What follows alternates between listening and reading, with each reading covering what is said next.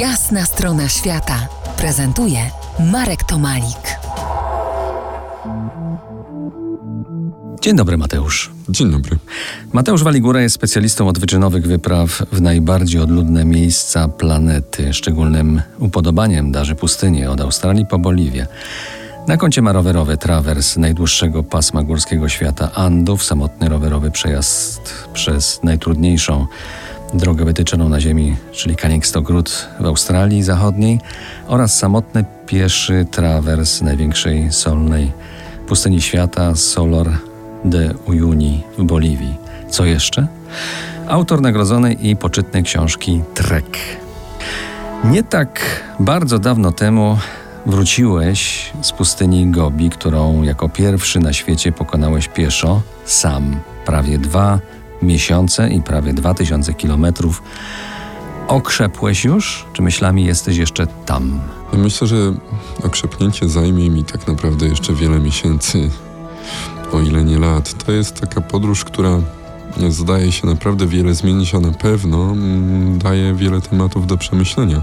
Fizycznie czuję się już wypoczęty, bo, bo minęło od zakończenia tej wyprawy, mm, wyprawy prawie dwa miesiące.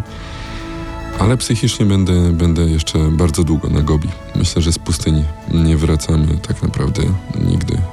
W swoim pamiętniku napisałeś: Zawsze chciałem robić coś wielkiego, dokonać czegoś, co na zawsze mnie zdefiniuje. I co? Dałeś się Gobi zdefiniować? Na pewno przez osoby postronne jestem postrzegany jako ta, ta osoba, która, która przeszła tę pustynię.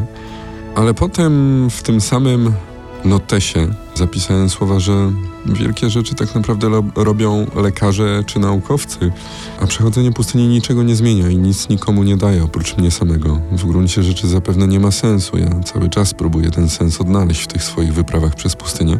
I te kolejne kilometry po zapisaniu tych słów w notesie uzmysłowiły mi to, że, że tak naprawdę nie jest ważne to, aby aby w życiu robić rzeczy wielkie. To jeszcze jeden cytat z Twojego pamiętnika. Tysiące kroków ciszy pozwoliły mi, pozwoliły mi wrócić na właściwą drogę. Mógłbyś tę drogę przybliżyć nam? No to właśnie to, to o czym Ci powiedziałem przed, przed chwilą. Zrozumiałem, że tak naprawdę ta cała wyprawa, całe to przejście tej, tej mongolskiej pustyni Gobi ma znaczenie tylko dla mnie.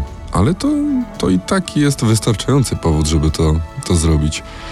Zmierzenie się z pytaniem o sens, z pytaniem o to, po co chodzimy po pustyniach jest bardzo trudne i w zasadzie nie wiem, czy uda się kiedykolwiek na takie pytanie odpowiedzieć, bo każde kilometry przynoszą nowe wnioski i, i nowe przemyślenia na ten temat. W tym momencie, na tym etapie mojego życia, ja bardzo potrzebowałem tego, żeby pobyć samotnie. Niespełna dwa miesiące czasu, kiedy z ludźmi spotykałem się naprawdę rzadko, były mi potrzebne do tego, żeby przeanalizować, co, co w tym swoim życiu dotychczas zrobiłem, co robię teraz i, i co jeszcze chciałbym zrobić, i to było dla mnie dla mnie osobiście bardzo ważne i teraz już wiem, że, że choćby z tego jednego powodu przejście pustyni Gobi miało sens. Za kilkanaście minut wrócimy na pustynię Gobi, będziemy nadal szukać, definiować siebie, zostańcie z nami po jasnej stronie świata w RMF Classic. To jest jasna strona świata w RMF Classic.